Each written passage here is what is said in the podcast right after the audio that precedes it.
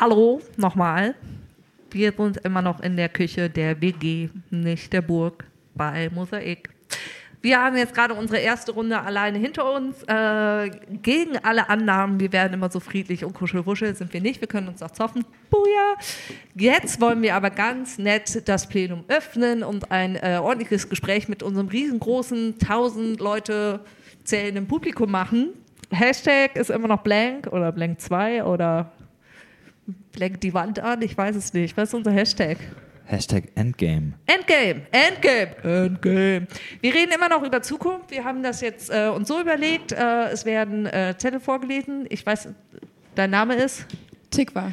Tikva, cooler Name, äh, hat jetzt äh, die Ehre, äh, die Themen äh, anzuleiten, indem sie äh, Zettel zieht und äh, mal vorliest und dann wird eine offene Runde gemacht und jeder darf dazu sagen, was man so denkt.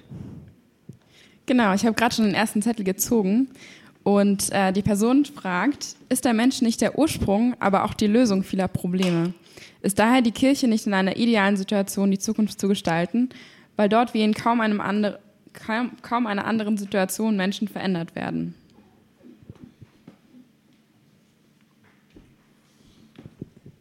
Wow, was für eine Annahme, dass Menschen in Gemeinden verändert werden. Wäre das nicht toll, wenn das wirklich so wäre? Aber ja, gut, ja, das ist, äh, die Annahme ist da. Äh, wenn es so ist, äh, sind wir nicht in einer idealen Situation. Ne? Das ist die Frage. Ja, also ich habe äh, einfach, ich sehe Potenzial, aber ich will jetzt eure Meinung auch hören. Was denkst, was denkst du, Mario? Ja, von mir war die Frage.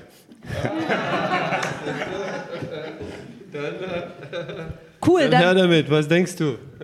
cool, darf ich was zurückfragen? Ja, klar. Das Gesicht sagt nein, bitte nicht. Okay, ähm, was, was meinst du, warum und wie werden Menschen in Gemeinden verändert und warum glaubst du, ist das ein Ort der Veränderung? Naja, hast du dich ähm, verändert, seitdem du bei Mosaik bist? Ja, auf jeden Fall. Ähm, aber wenn ich jetzt vergleiche mit anderen Menschen, die in anderen Kontexten waren, haben die sich ja auch verändert. Also für, warum ich das frage, ist, um so ein bisschen an den Kern zu kommen, warum Veränderung i- äh, in Gemeinden so entsteht und ob das einfach ein Punkt ist, den man weiter ausarbeiten und beeinflussen muss. Den können wir sehr gerne weiter ausarbeiten und, äh, und definieren. Ja, aber es ist ein legitimer äh, Gedanke. Also ich, ich habe mich verändert. Und meine ganzen Veränderungsprozesse und Entwicklungsprozesse haben schon mit Gemeinden zu tun, nicht nur mit Mosaik. Also wenn ich sehe, wo meine Reise angefangen hat. Äh, und das waren bestimmte Dinge da, die definitiv äh, so die Potenzial oder die Voraussetzung für Veränderung äh, ähm, geschafft haben äh, in meiner Reise. Ja. Und, äh, und deswegen hast du schon recht, auch mit deiner Frage. Es ist schon, ähm, ich habe da ein bisschen äh, äh, ketzerisch äh, gesagt, ne? äh, weil es ist schon eine Realität, dass das nicht der Fall ist bei allen Gemeinden. Also da habe ich schon genug andere Gemeinden äh, gesehen, wo, wo ich nicht viel Veränderungsrahmenbedingungen gesehen habe. Ähm, wo eine Umgebung, wo nicht sehr viel hinterfragt wird, kann nicht sehr viel Veränderung passieren. Ja, würdest du da zustimmen? Nee, da bin ich voll bei dir. Aber ich glaube, wir reden ja hier auch über Mosaik. Ja, definitiv. Bei Mosaik ist äh, bestimmte Dinge, die da sind und deswegen, deswegen glaube ich daran. Ja, also von daher, wenn ich jetzt über Mosaik nachdenke, äh, äh, auf deine Frage meine Antwort ist ja. Das ist die, die, die Umgebung, wo ich am meisten glaube, dass das passieren kann. Deswegen investiere ich meine Energie hier. Und aber das ist, äh, kann sein, dass, so etwas ist, was nicht gegeben ist. Das muss ständig daran gearbeitet werden, dass diese Umgebung auch so eine Umgebung äh, bleibt, wo Veränderung und Wachstum möglich ist. Und das sind bestimmte Rahmenbedingungen, die dafür notwendig sind. Freiheit, äh, freie Meinungsäußerung, und, äh, unterschiedliche Meinungen aushalten können, ähm, theologische Freiheit, dass man Glaubensgrundsätze hinterfragen kann und vielleicht andere Meinung äh, sein kann. Ähm, Fehler machen zu können, äh, Freiheit, äh, Zweifel zu haben, Fragen zu haben, Freiheit plötzlich zu sagen, hey, ich glaube, ich habe meinen Glauben verloren, ich bin Atheist jetzt, aber ich glaube trotzdem an euch. Und dann hänge ich irgendwie immer noch mit drin. Auch das müssen wir aushalten können als Community, damit wir wirklich eine Umgebung sein können, wo Veränderung nicht von außen nach innen, sondern von innen nach außen, tatsächlich von innen heraus auch entstehen kann. Aber ja. ähm, um dann wieder zu deiner Analogie zurückzukommen von dem fahrenden Zug und dass die Kirche oder die Religion aktuell hinten im Wagen sitzt, ist das dann nicht eigentlich die Antwort darauf, äh, wie die Kirche wieder, äh, wenn sie es überhaupt möchte, ähm, vorne in der Lokomotive sitzt? Ja, vielleicht eine Antwort. Ne? Das ist eine Antwort darauf ist tatsächlich solche Umgebungen zu schaffen. Ne? Ähm, ja, aber hier, ich äh, möchte gerne eine andere Meinung hier zu den Themen vielleicht auch hören, bevor wir zu den nächsten Fragen gehen. Noch jemand?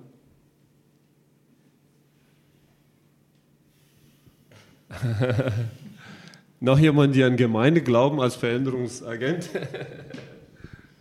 Matt Ridley ist kein Gemeindemensch, aber der hat einen äh, interessanten TED-Talk gehalten, der sich äh, nennt When Ideas Have Sex.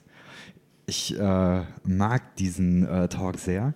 Ähm, wenn ihr ihn nicht kennt, dass es geht äh, grundsätzlich um die Idee äh, oder um die Frage, wie ähm, gesellschaftliche Veränderung in der Industrialisierung vor allen Dingen funktioniert hat. Weil äh, viele denken, also ich würde es zumindest annehmen, ja, dass äh, Veränderung dann passiert, wenn sich ein paar kluge Leute in ein Büro oder in einen Elfenbeinturm zurückziehen und dann anfangen, äh, was auszutüfteln und dann sind sie voll genial und dann haben sie irgendwann eine gute Idee und die Welt wird diese Idee hören und dann passieren Dinge. Matt Ridley sagt, äh, es ist anders gewesen.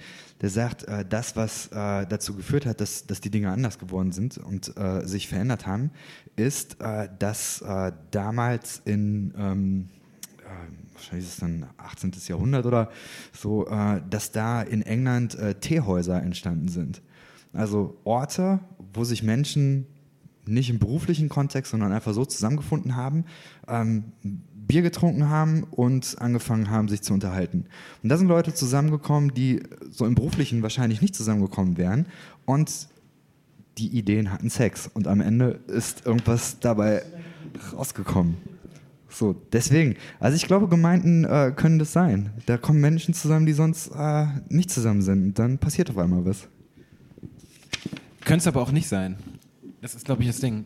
Also ich glaube halt, dass wenn man ähm, es gibt ein richtig cooles Buch von Harald Welzer, ich weiß gerade leider den Titel nicht, so einer der, seiner letzten Veröffentlichungen, wo er viel davon gesprochen hat, dass irgendwie auch Minderheiten ähm, eine Menge verändern können oder man kann Veränderungsprozesse halt irgendwie anstoßen und zwar immer dann, wenn man eine coole Erzählung hat. Wenn man irgendeine geile Idee hat, die wirklich Leute irgendwie auch anspricht, wie wir morgen leben wollen, wenn man an so etwas arbeitet. Und ich glaube, das sind genau so eine Synergieeffekte, die dann irgendwie da auch stattgefunden haben, ne? indem einfach Leute irgendwie mal aus, sag ich mal, außerhalb vielleicht auch ihrer Gemeinden, wenn man das jetzt mal mit ihren Arbeitsbereichen oder so vergleichen würde, irgendwie zusammenkommen und darüber hinaus irgendwie über Dinge reden, wie sie sich Zukunft vorstellen können. Und ich glaube, wenn Gemeinde das wieder mehr machen würde, dann könnte sie natürlich auch so in progressiven Prozessen eine Rolle spielen. Allerdings sehe ich das eher selten. Also meistens hat Gemeinde eher so einen bewahrerischen Ansatz und man lebt eigentlich eher vom Gestern. Also es ist nicht unbedingt der Ort, wo man halt jetzt wirklich drüber nachdenkt, hey, wo wollen wir in 10 oder 20 Jahren sein? Wie wollen wir da leben als Gesellschaft? Wie wollen wir da als Christentum leben? Äh, leben? Und da wirklich so neue Ideen entwickelt. Ja. Also wir machen das hier als Mosaik.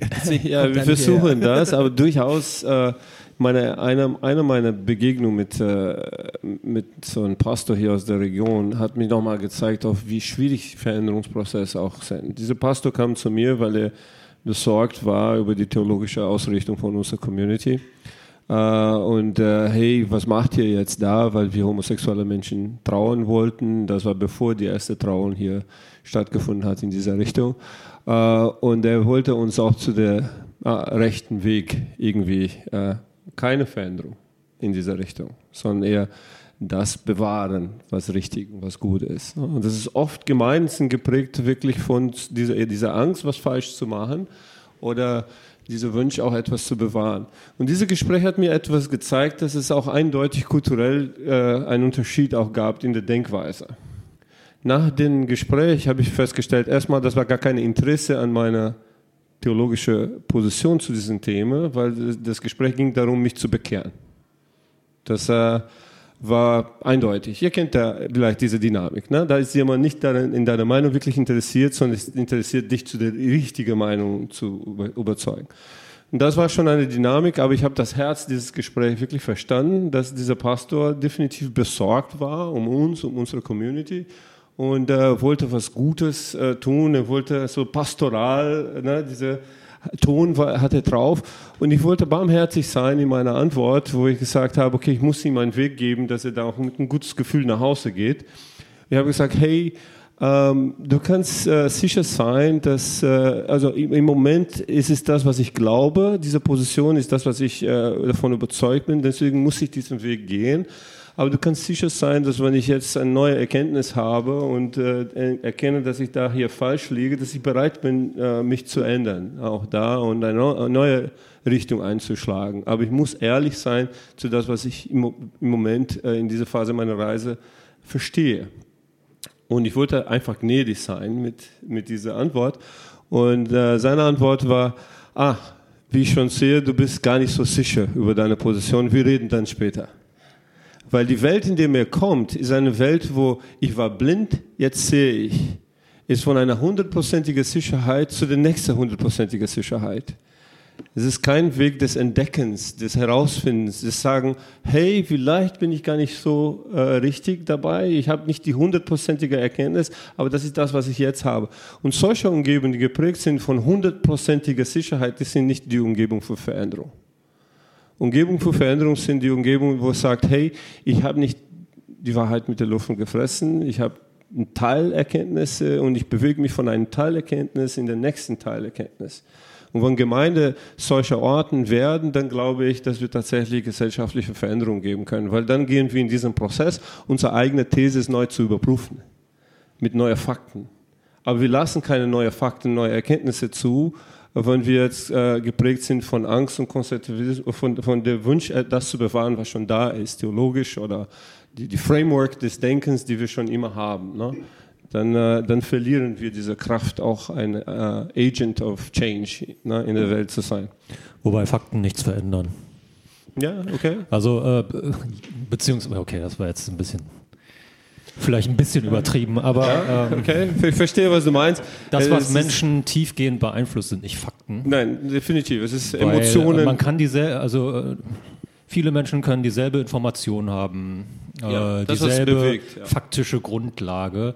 Aber bei manchen wird sich was tun, bei anderen nicht. Und äh, das hängt zu einem großen Teil mit äh, dem zusammen, was Chris gerade schon erwähnt hat, nämlich äh, Geschichten. Ne? Also das Narrative ist einfach sehr entscheidend ähm, weil wir einfach Wesen sind, die Erzählungen brauchen, die davon leben und die sich nur durch Erzählungen motivieren lassen, etwas zu ändern in ja, unserem Leben. Ja.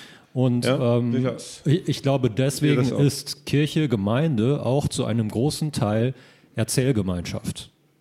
Wir, ja. sind, äh, wir sind tiefgehend geprägt von einer Erzählung und die ist das, was Kirche beseelt. Und ähm, diese Geschichte, ähm, der wir vertrauen, in die wir was reinsetzen, äh, ist etwas, was wirklich etwas bewegen kann in uns und in unserer Umgebung. Und äh, deswegen verstehe ich den Auftrag auch von Kirche und Gemeinde so, dass wir ähm, eine alternative Erzählung haben zu den Erzählungen, die äh, unterdrückerisch unterwegs sind in dieser Welt. Und ähm, dass es das ist, was den, was so ähm, wirklich den Keim der Veränderung in sich beinhaltet. Und äh, wenn wir Vertrauen fassen zu, diesen Alternativ zu dieser alternativen Erzählung, die Leben bringt, die was Neues bewirkt, dann ist einiges drin.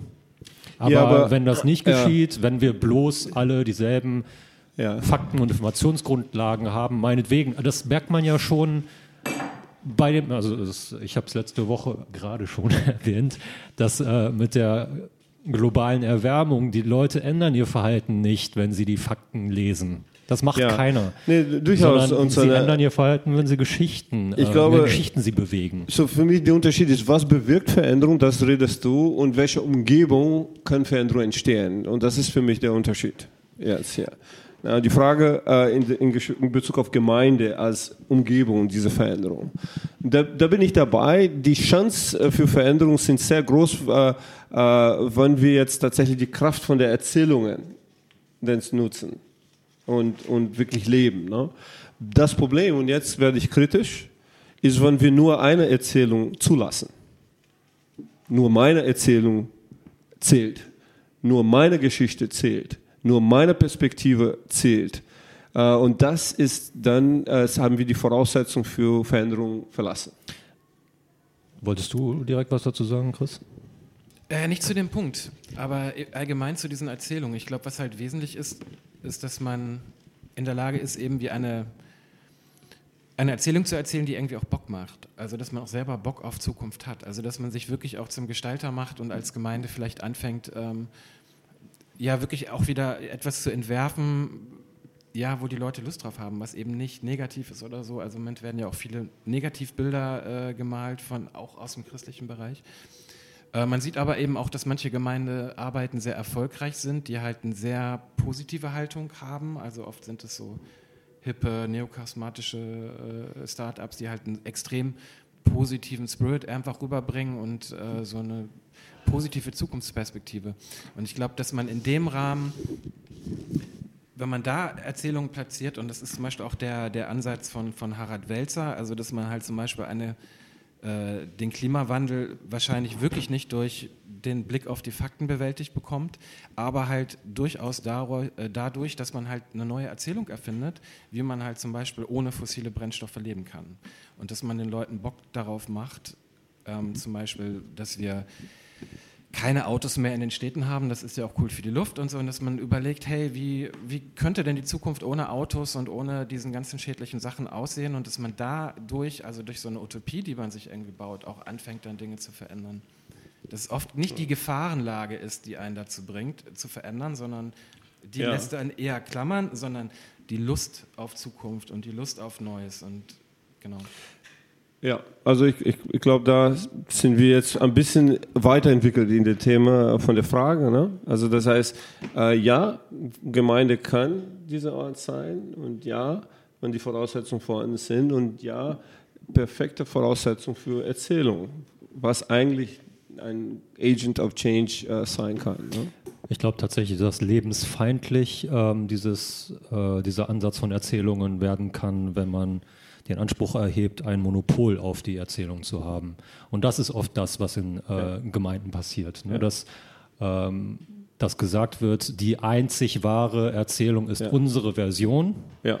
und alles andere ist, entspricht eben nicht der Wahrheit. Anstatt nicht nur eine Vielfalt von Erzählungen und Geschichten zuzulassen, sondern sogar zu fördern, weil dadurch die Wahrheit Gottes erst recht aufscheint. Ne? Das ist ja die Idee vom Leib Christi, der vielfältig ist und der sich zusammensetzt aus allen möglichen Geschichten. Und erst, wir kommen der Wahrheit erst dadurch näher, dass wir diese Vielfalt pflegen. Also wenn ich zum Beispiel konkret daran denke, wie mich die Geschichten von Menschen, die ich bei Mosaik getroffen habe, geprägt haben, wie sie auch mich beeinflusst haben und mein Denken erneuert haben, dann bin ich dankbar. Das wäre aber oh ja, nicht möglich, ja. wenn wir dieses monopolistische Denken bei uns hätten. Also wenn gesagt würde, die wahre Erzählung ist übrigens diese und keine andere, und äh, wer eine andere Geschichte erzählt, äh, erzählt Quatsch. Und da wir genau einen anderen Ansatz verfolgen, besteht auch die Möglichkeit zu Transformation und zu echter Veränderung des Denkens. Oh ja, definitiv. Ich bin so dankbar für manche Gespräche und manche Feedback. Äh, ich musste meine Predigt ganz, meine Art zu predigen ganz neu lernen hier bei Mosaik, weil es plötzlich andere Geschichten kamen, mit denen ich nicht konfrontiert war vorher, die andere, die meine Begrifflichkeit, viele Dinge in Fragen gestellt haben, die ich vorher nicht, nicht äh, darüber nachgedacht haben. Also Also diese Metapher, dass, äh, dass jeder, der zu uns kommt, verändert uns, das ist nicht nur eine Theorie, die ist wirklich eine gelebte Praxis in unserer Community. Wir sind nicht die gleiche Community wie vor 13 Jahren. Äh, in grundlegenden Dingen nicht die gleiche. Äh, und dass dazu dass neue Geschichten gekommen sind, neue Erzählungen, neue Perspektiven. Ne? Das bleibt, dieser Prozess bleibt. Aber das macht Mosaik als Modell nicht einfach. Das müssen wir auch andersrum auch zugeben.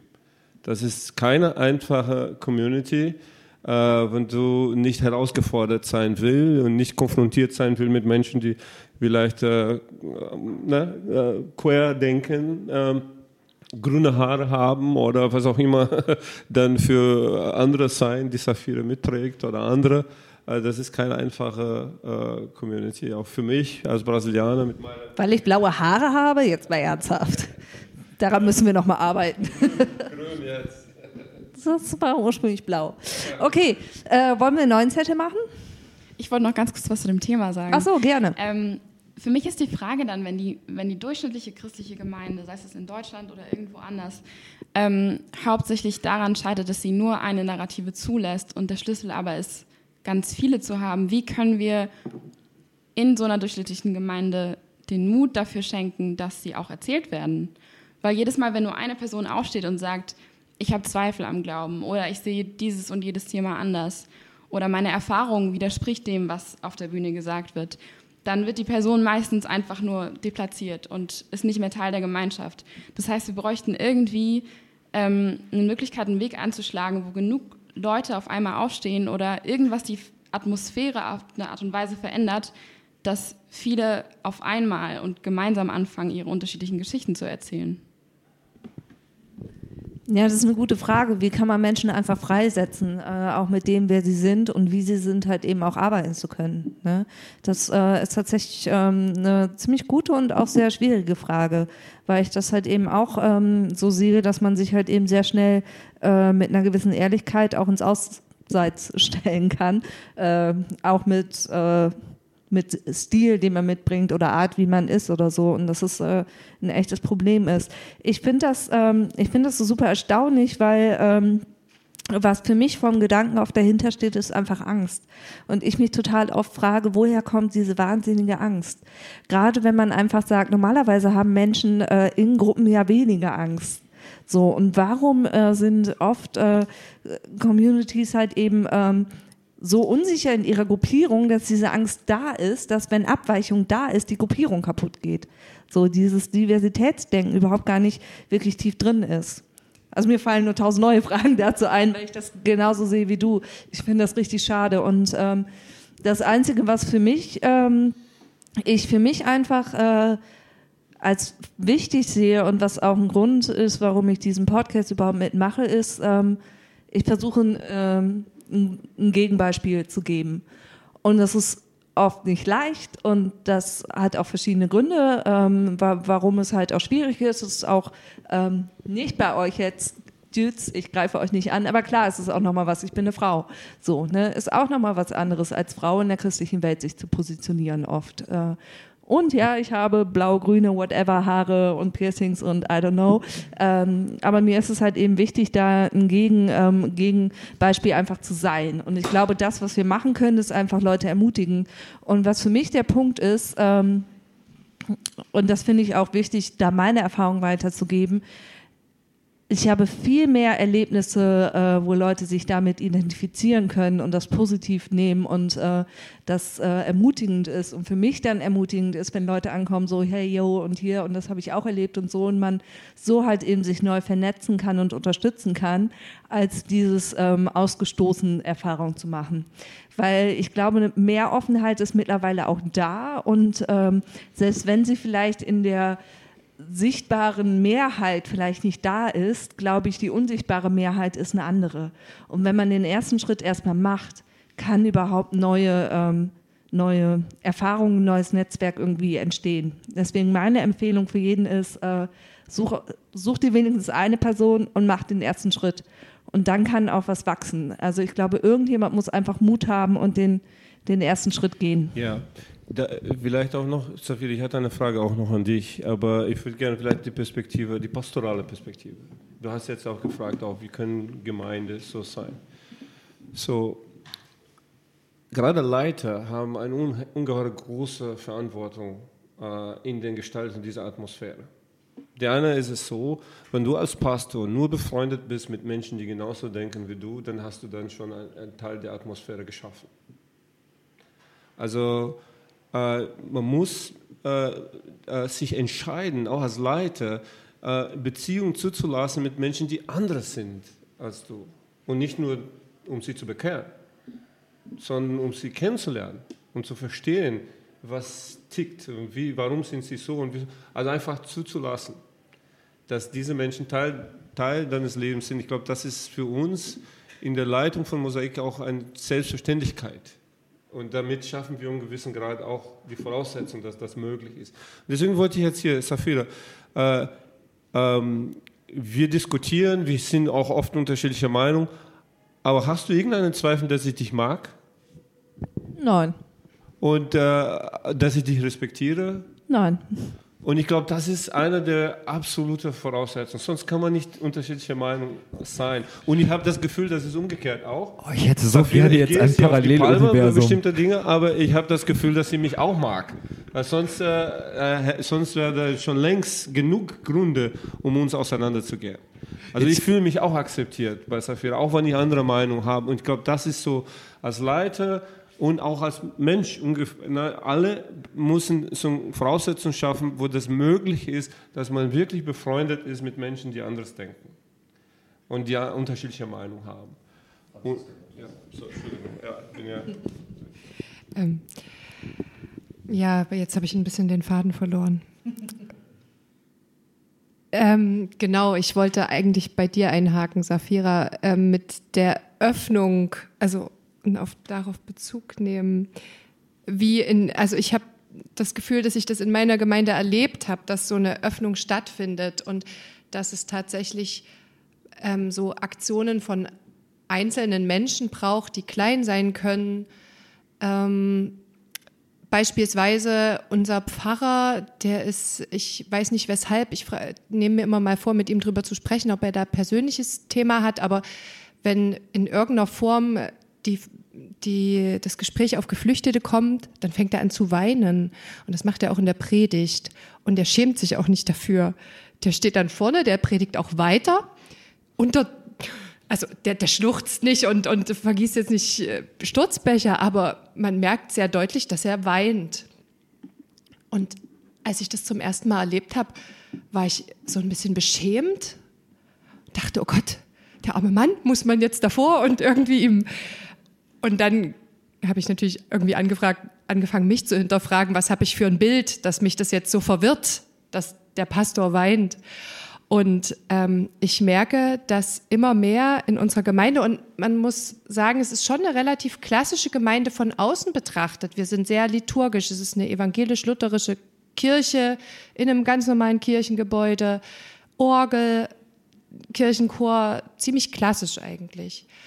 Aber ähm, es ist, also es, es geschieht immer mehr Öffnung und ich habe das Gefühl, dass jetzt am Mittwoch zum Beispiel hatten wir ähm, eine Runde, da war bei uns Feiertag, weil Reformationstag ist und ähm, eine, wir, wir saßen nach dem Gottesdienst da und haben Kaffee getrunken und eine fragte irgendwie nach Ängsten und dann ging es ganz viel um Politisches und ich dachte, hm, ich habe eigentlich ganz andere Ängste und habe tatsächlich irgendwie gedacht, okay, ich traue mich jetzt. Ich, ich sag und habe gesagt, ich habe eigentlich meine größte Angst ist davor, dass Menschen, die ich lieb habe, sterben und dass ich irgendwann alleine bin und niemand mehr da ist, der mich lieb hat.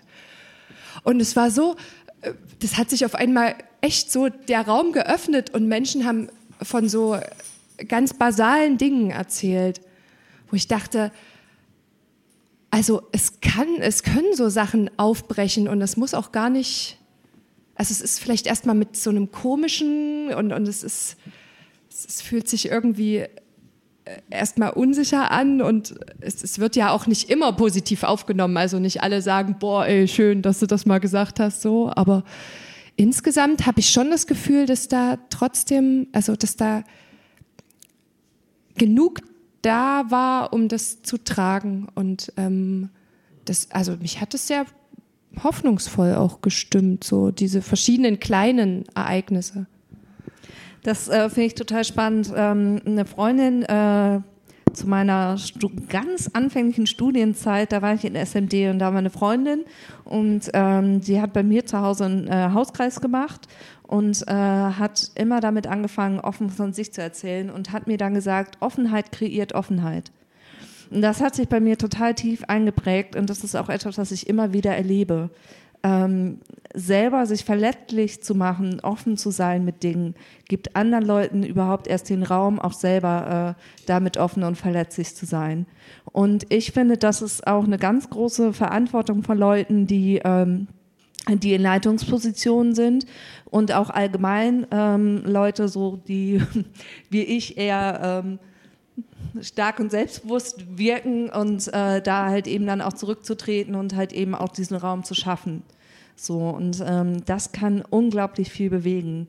Äh, das erlebe ich immer wieder in den unterschiedlichsten Kontexten und ähm, wie gesagt, meine Erfahrungen sind viel, viel, viel, viel mehr positive als negative tatsächlich. Und negative ähm, Erlebnisse habe ich eigentlich weniger in den Punkten, wo, wo ich mich öffne, sondern eher da, wo es oberflächlich bleibt. So.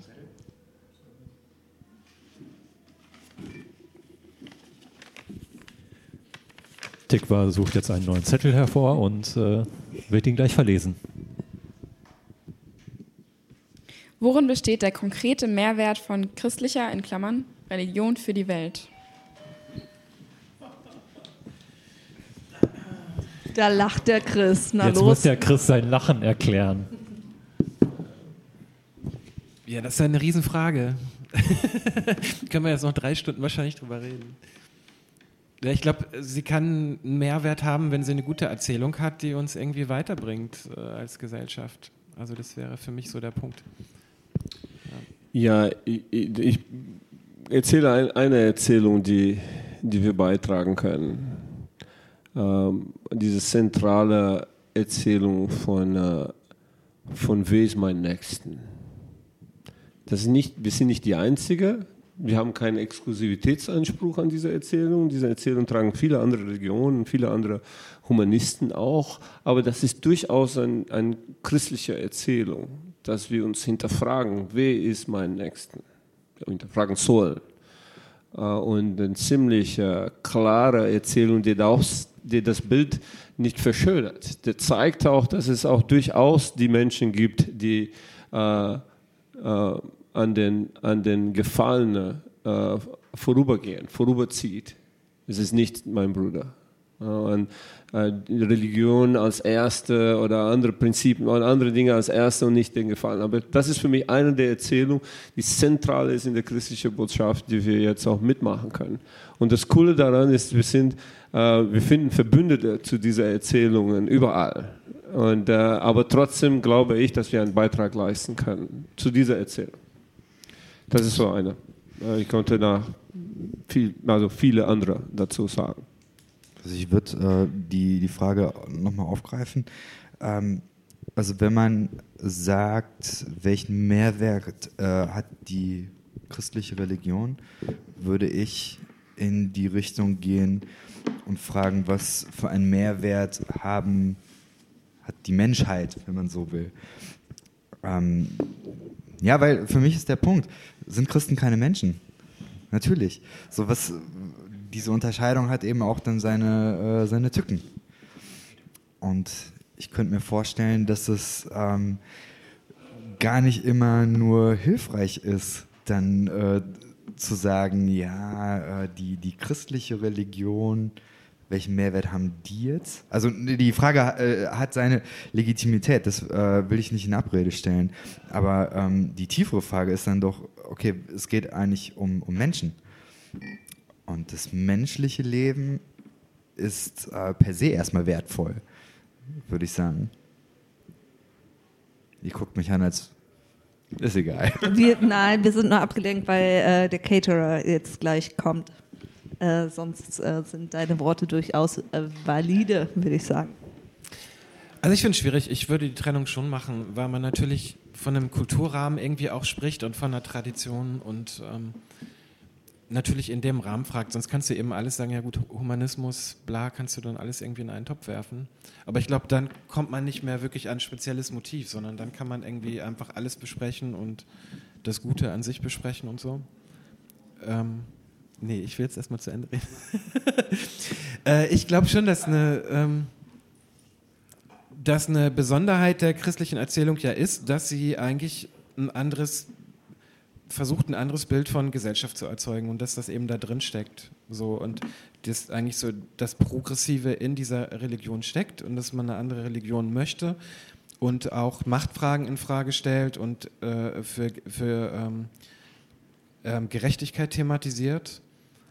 Ähm, Genau, und dass es eigentlich die Stärke ist und dass man das eben auch gut dann irgendwie aus dieser Tradition heraus und eben auch mit den ganzen christlichen Motiven irgendwie sehr gut machen kann und dass es auch, glaube ich, ganz gut ist, äh, so eine Erzählung dann wirklich mit, mit dieser Topik zu führen und in der christlichen Religion zu führen.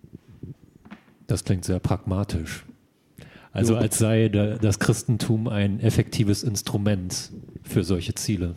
Aber ich finde, die Fragestellung ist auch sehr pragmatisch. Mehrwert hat so was Bankenartiges für mich.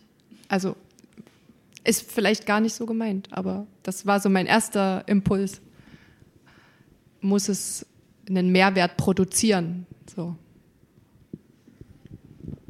Ich glaube, dass man sich schon die Frage stellen kann, so wo ist der Unterschied zwischen unserer Botschaft und säkularen Utopien oder Ansätzen ähm, oder Listen von, was sich alles ändern sollte. Und ich glaube schon, dass, dass es einen großen Unterschied gibt, weil wir zum einen sagen, wir versuchen das nicht alleine, sondern die größte Person oder die größte Kraft, die mächtigste Kraft im Universum, ähm, nämlich Gott, steht auf der Seite der Machtlosen, steht auf der Seite der Armen, steht auf der Seite der Kranken. Und wie auch immer man jetzt ähm, das verstehen möchte oder, oder worin seine Macht besteht, es ist trotzdem die, die größte Kraft, die es gibt, die auf unserer Seite ist. Und das gibt, finde ich, eine besondere Art von Hoffnung, wenn man daran glauben kann. Und das andere ist, dass wir den Leuten nicht nur sagen, kann, sagen können, was sie tun sollten oder warum und dass sie sich um ihren Nächsten kümmern sollten, sondern dass wir die Frage nach der Versorgung beantworten können. Weil ich weiß, dass ich Leute lieben soll. Das wissen auch alle Nichtchristen und, und sonstige, das wissen Atheisten und jeder. Aber wenn sie auch wissen, dass sie selber geliebt werden, haben sie eine ganz andere Kapazität, das zu tun. Und wenn ich weiß oder die Hoffnung habe, dass es nach dem Leben weitergeht, dann kann ich dieses Leben für andere einsetzen, statt es für mich zu brauchen. Sehr schön gesagt. Und jetzt ist der Caterer da. Ja, und nun? Kurzes Vergnügen. Alle gucken Jason an. He doesn't know. Das Problem ist, wir haben noch eine Menge Zettel und äh, wahrscheinlich auch noch eine Menge zu bereden. What do we do? Okay, nächster Zettel.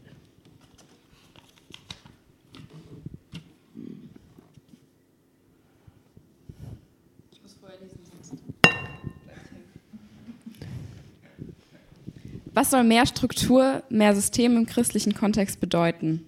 Was muss mehr Strukturiertheit werden und wie sehe das aus?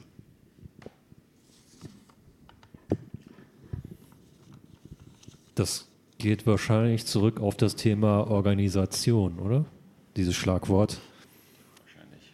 Ähm, ja, ich habe in der letzten Folge davon geredet, dass ich an äh, Jesus bemerkenswert finde, wie fokussiert er war. Also ganz grundsätzlich, ich glaube, ähm, also Rob Bell hat das mal so formuliert, äh, man muss sich über das Ja im Klaren sein, damit man ähm, auch zu Dingen Nein sagen kann. Also man muss dieses Ja für sich finden.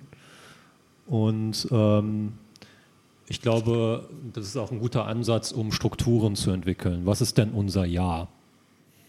Und äh, wenn unser Ja zum Beispiel im Kern sowas ist wie äh, die eigentlich uralte christliche Botschaft von Gnade, dass wir alle angenommen, geliebt sind ohne Bedingung.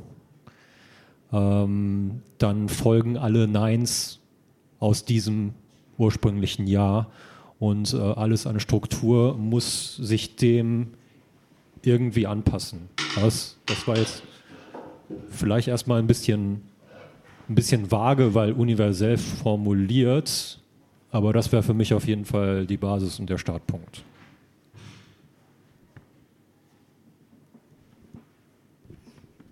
Also ich glaube, dass äh, Struktur etwas sehr Wichtiges ist, ähm, weil wir das auch aus allen möglichen Lebensbereichen kennen. Also das, äh, Familien haben irgendwo eine gewisse Struktur, einen gewissen Rhythmus. Ohne das äh, funktioniert Zusammenleben nicht. Ähm, so, wie kann, also die Frage war, wie kann das aussehen und warum ist das wichtig? Oder was, was, was war das Erste? Was soll mehr Struktur, mehr System im christlichen Kontext bedeuten? Was soll das bedeuten? Ich glaube, dass es, ähm, dass es da für mich zum Beispiel auch darum geht, dass es eine Menge ähm, oder dass es so einen Trend gibt, den ich äh, wahrnehme. Ähm, so, man sagt, Glaube soll was Privates sein. Ähm, so nach dem Motto, dass den Glauben, den hast du im Herzen, aber ähm, dann darf es auf gar keinen Fall irgendwie organisiert sein darüber hinaus. Und ich glaube, dass der christliche Glaube etwas ist, was nur im ähm, Kontext von Beziehung funktioniert. Also Nächstenliebe, da brauchst du einen Nächsten, sonst ist das äh, schwierig. Und Gerechtigkeit ist eben auch ähm, eine Idee, die sich auf äh, Gruppen bezieht, auf, äh, auf Gesellschaft. So, und das heißt, wenn, wenn Christentum nur in, in Gemeinschaft funktioniert, dann ist Struktur, glaube ich, schon, ähm, schon angelegt im, im, im Grundgedanken. Und mehr, ähm, vielleicht jetzt mal weg von so einer Metaebene, ich finde eben, dass, ähm, dass immer dann, wenn Menschen zusammenfinden, die einen ähnlichen Herzschlag haben, dass dann Dinge passieren können, die überraschend sind und da habe ich Bock äh, dabei zu sein. Äh, spontan Beispiel, das mir aus der Mosaik-Historie einfällt, ist, dass ähm, von Anfang an ein großer Wert kreative Entfaltung war. Und ähm, es gibt natürlich unendlich viele Wege, wie man Kreativität ausleben kann oder wie man dafür Platz schaffen kann. Aber eins, was zum Beispiel, als wir noch im Wohnzimmer waren, ähm, relativ schnell stand, war eine kleine Bühne in dem Wohnzimmer. Und damit wurde kommuniziert und eine Struktur geschaffen, ähm, die es erlaubt hat, dass dort auf der Bühne Kreativität ausgelebt werden konnte. Ne? Das wäre eine solche Folge von einem Ja. Man hat Ja gesagt zu äh, kreativen Ausdrucksformen ähm, und dann hat man für diesen Teil dieses Wohnzimmers äh, Nein gesagt zu anderen äh, Verwendungsmöglichkeiten und äh, so Platz geschaffen für ähm, künstlerischen Ausdruck beispielsweise.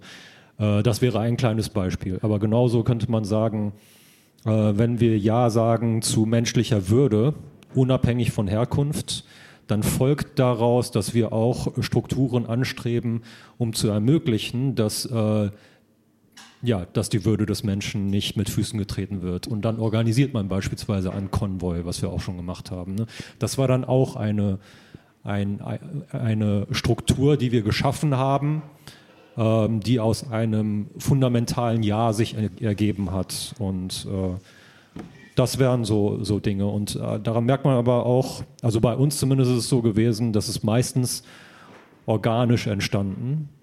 Ähm, wir haben nicht äh, zuerst äh, programmatisch gehandelt, weil man das halt so tut, sondern wir haben äh, geschaut, ähm, was, äh, ähm, was ist es, was uns wirklich wichtig ist und äh, danach dann gehandelt und auch entsprechend uns organisiert. Ich glaube, das ist, ja, das ist so das, was ich äh, zu unseren Erfahrungen als Community sagen würde. Ja, ich meine, die äh, gerade auch so kirchliche Strukturen, die ähm, stehen oft in der Kritik ist ähm, auch nochmal ein Thema für sich. Ich finde aber äh, spannend, ähm, der äh, Arne Bachmann, ähm, der war auch schon ein paar Mal hier beim Podcast, ähm, der hat öfter mal den ähm, Zygmunt Baumann, heißt er, glaube ich, ins Spiel gebracht mit der äh, fluiden Moderne. Ähm, das äh, fand ich immer interessant, was der dazu gesagt hat. Deswegen habe ich jetzt mal angefangen, das Buch zu lesen. Und das ist wirklich sehr, sehr interessant, was, wie er so die Gesellschaft äh, heute sieht. Ähm, wobei das Buch schon ein bisschen älter ist. Also ich glaube, der schreibt eher so, äh, weiß nicht, ob das die 90er waren oder ich habe vergessen, wann es geschrieben wurde. Aber ähm, es ist wirklich interessant, dass er sagt, dass, ähm, dass wir jetzt in einer Zeit leben, wo ich sag mal, Verbindlichkeit eben auch schwieriger äh, zu leben ist. Also Strukturen aufbauen ist, ist nicht mehr so einfach, ähm, weil sehr viele ähm, sag ich mal, Grundvoraussetzungen in der Gesellschaft sich verändert haben. Heute, wenn du heute arbeitest, hast du ähm, möglicherweise erstmal nur ein paar Zeitverträge. Ne, und dann musst du eben wieder in die nächste Stadt ziehen. Und dann hast du da wieder nur einen, äh, einen sechs Monate Vertrag oder so und geht's wieder weiter. So, also diese Fluidität in der äh, Gesellschaft, die ähm, bestimmte Strukturen eben erschweren ja, wo viele eben jetzt auch sagen, äh, im, im, ganzen ehrenamtlichen Bereich, Vereinsleben und so weiter, dass es eben schwierig ist, weil ähm, Leute nicht mehr so in der Form sesshaft sind. Und ähm, ich glaube, dass, da kann man jetzt nicht sagen, ja, äh, jetzt müssen wir als äh, Kirche da einfach gegenhalten, weil so einfach ist es, glaube ich, nicht.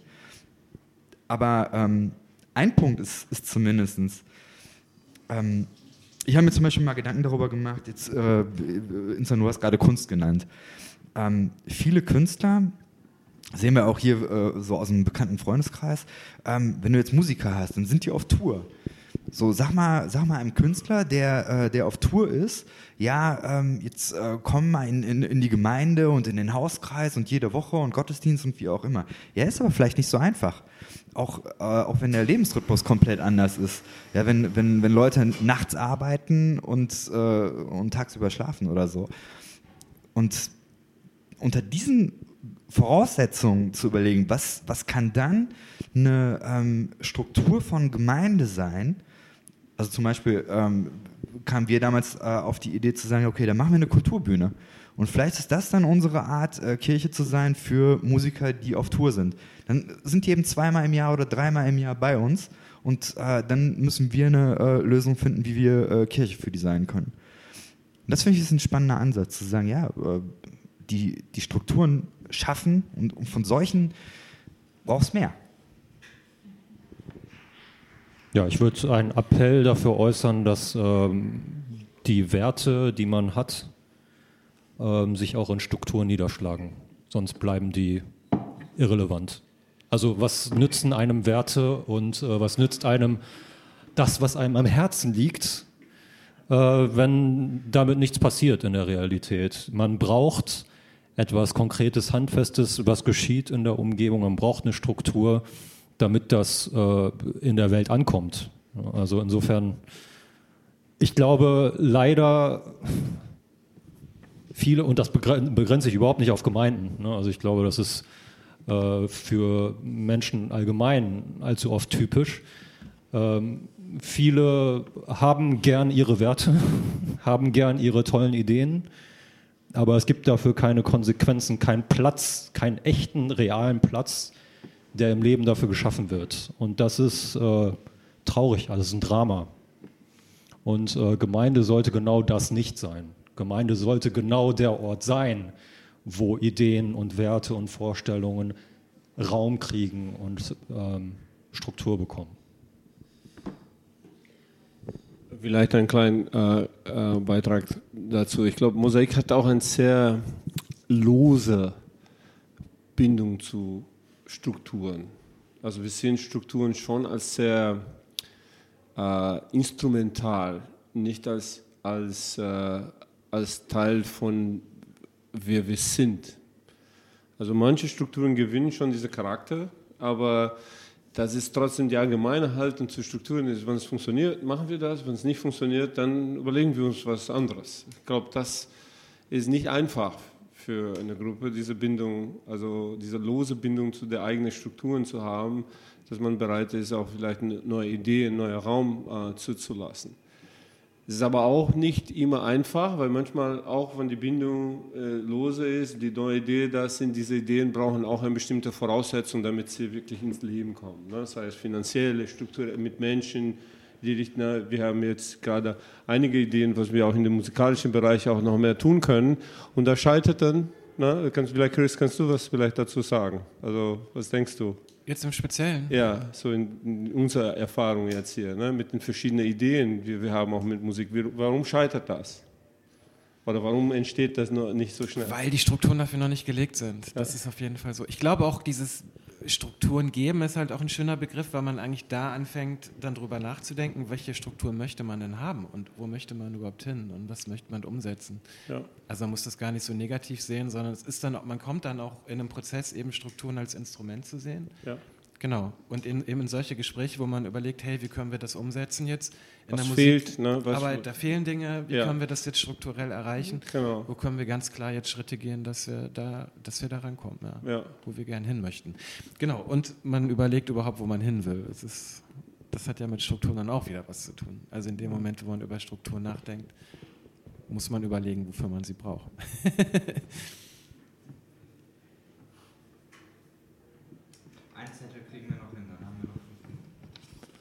Jason sagte gerade nicht ins Mikro, dass wir einen Zettel noch hinkriegen und dann noch fünf Minuten haben. Deswegen sage ich das jetzt nochmal. Auch für euch da draußen. Jetzt kommt nochmal eine große Frage. Ähm, was muss sich am christlichen Glauben der Progressiven, also Lebenspraxis und Dogma, ändern?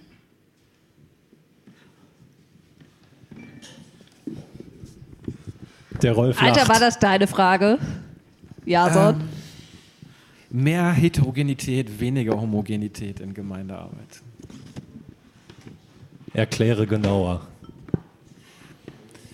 Ähm, abseits der evangelischen Kirche finde ich im evangelischen Raum, also evangelikalen Raum, dass Gemeinde sich zwar sehr diversifiziert, also es gibt extrem unterschiedliche Gemeinden und so, dass aber die Gemeinden in sich sehr homogen sind und dass ja, sehe ich so ein bisschen als ein Grundproblem. also da würde ich mir wünschen, dass sich das verändert und dass es mehr homogene äh, Gemeinden, äh, heterogene Gemeinden gibt. Ich finde, die progressive Szene ist äh, kulturell sehr homogen, ist ethnisch sehr homogen. Ähm, ja, also genau, wenn, wenn ich mal auf ein Emergent-Forum ja. gehe, dann äh, sind die Chancen ziemlich gut, dass ich äh, zu den zwei, drei Persons of Color gehöre, die dort sind. Und der Rest ist weiß. Das ist typisch progressiv. Und sehr männlich. Und sehr heteronormativ. Und so weiter. Ja, ich, ich, würde, ich würde wagen zu behaupten, dass es da mehr und deutlichere und schnellere Verschiebungen gibt als beim Thema äh, ethnische Vielfalt tatsächlich. Da beobachte ich, dass es noch langsamer vonstatten geht. Ja. Liegt das daran, dass ähm, die Leute den gleichen Hintergrund haben? Also die evangelikalen Gemeinden, aus denen sie dann häufig kommen, sind ja auch sehr weiß. Das ist eine gute Frage, woran das liegt, weil ähm, sich die progressive Szene auch sehr viel an Theologien von äh, äh, von, ja, was weiß ich, Befreiungstheologie oder so, ist ja nicht weiß. Ne? Und trotzdem bedient man sich da sehr gerne oder auch Ideen der feministischen Theologie oder so. Deswegen äh, sehr spannend eigentlich, äh, warum es trotzdem dann so ist. Inzern.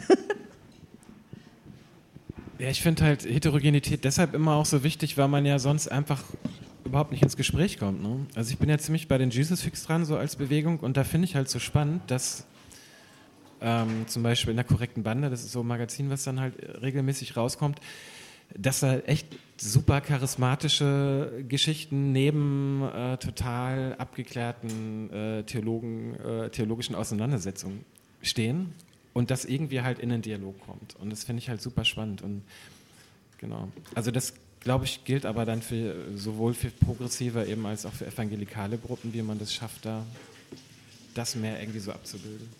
Ja. Ja, man könnte natürlich darüber nachdenken, warum Hillsong da besser ist. Mega Kommentar. Ist es so? Ja. Viel, viel vielfältiger. Ja. In welcher Hinsicht jetzt? Äh, in Hinsicht, äh, auf jeden Fall äh, sind da viele POCs. Auch, ja, Altersspektrum ist vielleicht ein bisschen äh, weniger, aber hm, doch, eigentlich gibt's da auch, äh, ist da auch jede Altersschicht einigermaßen vertreten, würde ich sagen. Ähm, wenn du Feminismus ansprichst, es gibt viele weibliche Sprecherinnen bei Hillsong. Was fällt mir noch ein? Äh, weiß ich nicht, das letzte Mal, als ich da war, ja, ich war vor kurzem mal Aber da. Aber ist es heteronormativ? Gab es auch viele Menschen mit Behinderung. Ähm, darf, ich mal, darf ich mal ein äh, äh, Gedanken zu Willow Creek, die ich mal vor Jahren gehört habe? Das hat ein Freund von mir gesagt, dass Willow Creek und, äh, und ich glaube, ich würde sagen Mosaik und viele Leute wie wir sind so ähnlich wie Tiger und Löwen. So Willow Creek ist mehr Löwe. Die schaffen dann äh, als Rudel und irgendwie sich, sich zu organisieren, dass es als Rudel funktioniert. Und, äh, und viele progressive Christen sind mehr wie Tiger, sind Einzelgänger, machen dann ihre eigenen Dinge. Und so. Ich fand äh, es vielleicht ist eine, eine Erklärung, warum sie da besser daran sind, weil sie mehr Rudelmentalität und weniger Tiger, Tiger sind. Das weiß ich nicht, ob das stimmt, aber das habe ich tatsächlich von Willow Creek gehört im Vergleich zu Mosaik. Also ich glaube, dass auch äh, Musik eine sehr, sehr große Rolle spielt. Ähm, weil also Hillsong, ich denke auch andere große äh, Gemeinden haben es geschafft, ähm, sag ich mal, Kirchenmusik auf ähm, ein neues Level zu heben, was ähm, zeitgemäß ist. Das muss man sagen, das haben sie geschafft. So während äh, in, ähm, in vielen anderen ähm, Gemeinden. Zeitgemäß oder massenkompatibel? Na, sagen wir mal so, während, während, in, während in den Volkskirchen, sage ich jetzt mal, Musik gespielt wurde, die äh, im Mittelalter komponiert wurde oder noch davor, ähm, haben die es eben geschafft, ähm, das deutlich näher äh, ans Heute zu bringen. Ja, okay, in diesem Vergleich zeitgemäß. Aber ich glaube, das, was sie da geschafft haben, ist eine andere Massenkompatibilität. Also ich glaube, äh, ein anderer, äh, ich würde auch ähm, die Musik als wichtigen Faktor hervorheben. Ähm, ich finde, das hat aber nicht nur mit ähm, dem Umstand zu tun, dass sie vielleicht zeitgemäßer ist als in anderen Gemeinden, sondern auch damit, dass es ähm, ohne Scheu Überwältigungsmusik ist. Das ist sehr emotional. Und ich glaube, Hillsong appelliert sehr stark ähm, an die Gefühle der Leute, scheut sich nicht, ähm, das zu tun. Und ich glaube, die Progressiven scheuen sich sehr.